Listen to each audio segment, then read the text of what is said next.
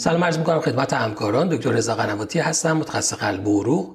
امروز می‌خوام در مورد یکی از مباحثی که شاید در پرکتیس چالش زیادی برای همکاران داره با هم صحبت کنیم و اون آیزولیتد دیستال دیپ وین ترومبوزیس هست. همونطور که همکاران می‌دونن ترومبوز در وریدهای پوپلیتال، فمورال و ایلیاک به عنوان پروکسیمال دیپ وین ترومبوزیس شناخته میشه و در پایینتر از زانو بیلودنی ترومبوزهایی که اتفاق میفته در صورتی که همراه با ترومبوزهای پروکسیمال نباشه به عنوان آیزولیتد دیستال دیپ وین ترومبوزیس شناخته میشه. این ترومبوز ممکنه در وریدهای پرونئال یا پاستریور تیبیال اتفاق بیفته. خیلی خیلی به ندرت ممکنه این ترومبوز در آنتریور تیبیال و مسکولار وین ها هم اتفاق بیفته. به واسطه شیوع بسیار کمی که بروز ترومبوز در آنتریور تیبیال وین و مسکولار وین ها داره، خیلی از مواقع حتی جزو پروتکل های استاندارد سونوگرافی برای بررسی دیپ وین ترومبوزیس این وریدها مورد بررسی ممکنه قرار نگیرن و سلکتد در افرادی که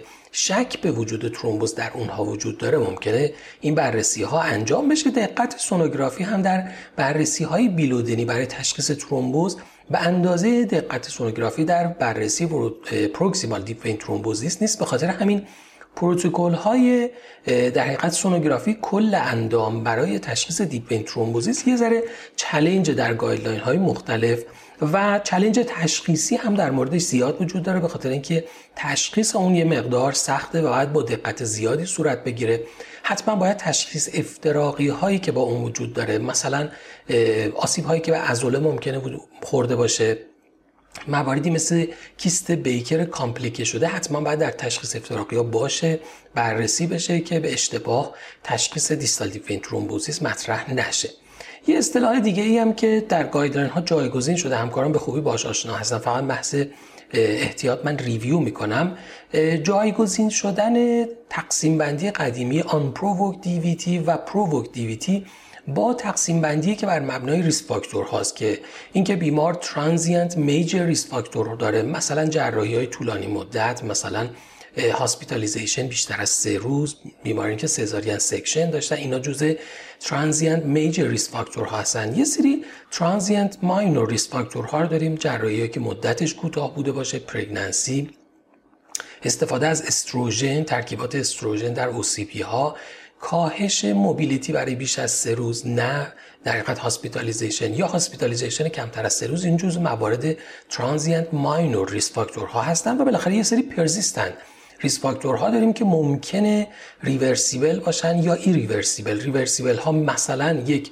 ملیگنسی که کیور میشه یا آی بی دی که ممکنه ریزالو بشه و موارد ای ریورسیبل مثل بیمارانی که به صورت در حقیقت مادرزادی ترومبوفیلیا دارن یا بیمارانی که متاستاتیک اند استیج ملیگنسی دارن، اینا جزء موارد ای ریورسیبل پرزیستنت ریسک فاکتورها برای ونوس ترومبوئمبالیزدن هستن.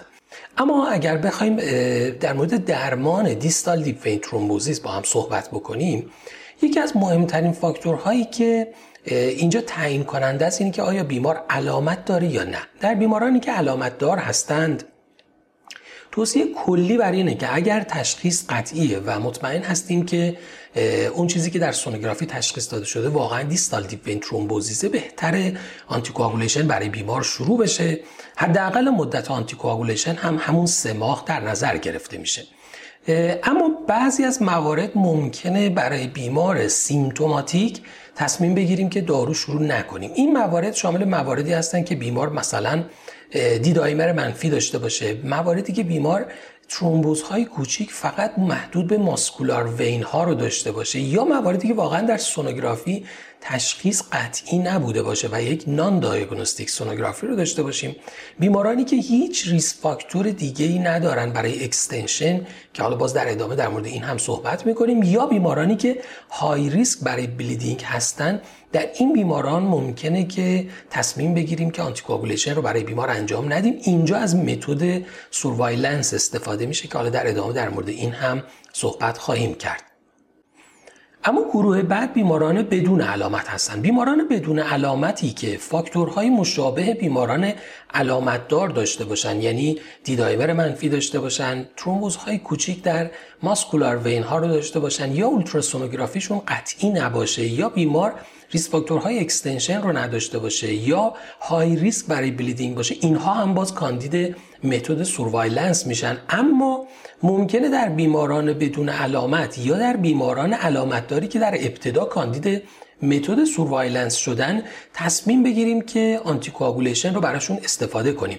فاکتورهایی که به نفع استفاده از آنتی کواگولیشن در این دو گروه هستن، یعنی کسانی که بدون علامتن یا اونایی که علامتدار بودن ولی از ابتدا کاندید آنتی کواگولیشن نشدن، مواردی هستن مثل اینکه بیمار دی دایمر بالای پانصد داشته باشه، بیمارانی که ترومبوزهای اکستنسیو داشته باشن، یعنی بیشتر از پنج سانتی متر طول ترومبوز در چندین وریدی که بیمار داره اتفاق افتاده باشه یا حتی در یک ورید، دایامتر ماکسیموم ترومبوز بیشتر از هفت میلی متر باشه یا ترومبوز نزدیک به پروکسیمال وین ها باشه که این عدد نزدیک بودن باز در منابع مختلف متفاوته، کمتر از ده سانتی متر تقریبا به عنوان نزدیک در نظر گرفته میشه. بیمارانی که پرزیستن ایریورسیبل ریسک فاکتورها رو دارن مثل اکتیو کنسر، بیمارانی که سابقه دی وی تی و پی تی ای قبلی داشتن و بیمارانی که ایموبیلیتی های طولانی مدت قرار داشته باشن، کسانی که در بیمارستان بستری هستن و بیش از سه روز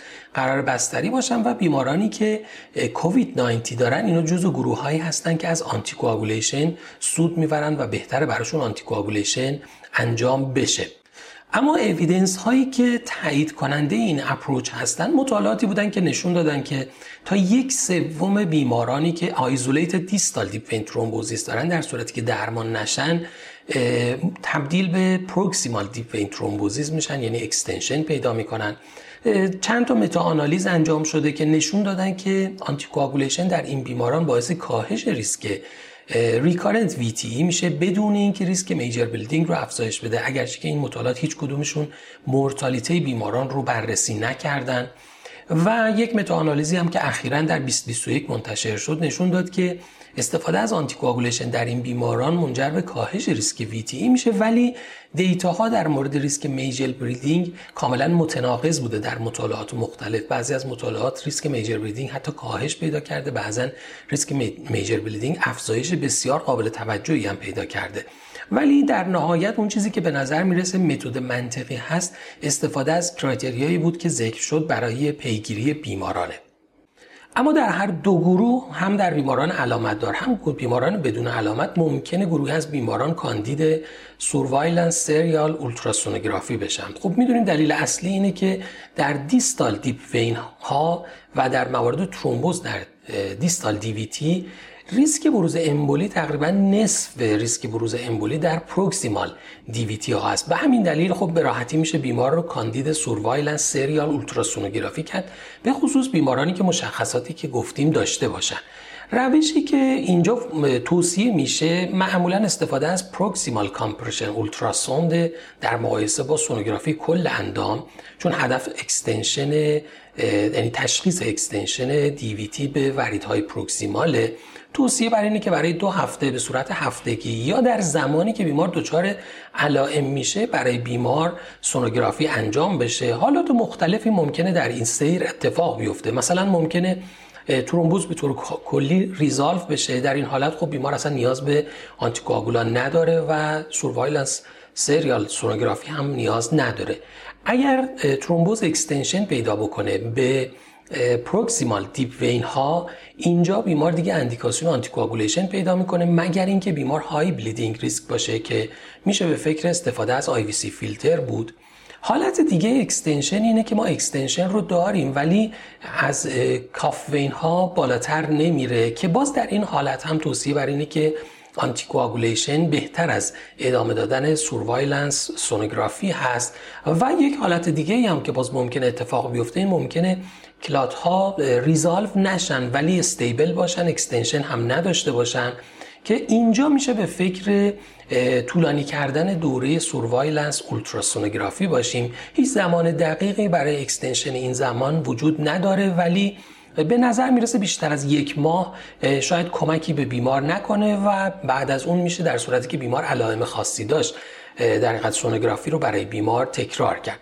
بنابراین اگر بخوایم به طور خلاصه اپروچ به یک دیستال دیپ وین ترومبوزیس رو با هم مرور کنیم، اولین نکته اینه که آیا بیمار علامت داره یا خیر. اگر بیمار علامت داره بهتر آنتی کواگولان شروع بشه، مگر اینکه بیمار لو ریسک باشه که کرایتریاش رو خدمتتون عرض کردم. اگر بیمار بدون علامت باشه، در صورتی که معیارهای های ریسک برای اکستنشن رو داشته باشه، در اون حالت براش شروع می‌کنیم آنتی کواگولیشن رو. در بیمارانی که آنتی کواگولیشن براشون شروع نشده هم توصیه به سرویلنس اولتراسونوگرافی برای ادامه پیگیری بیماره.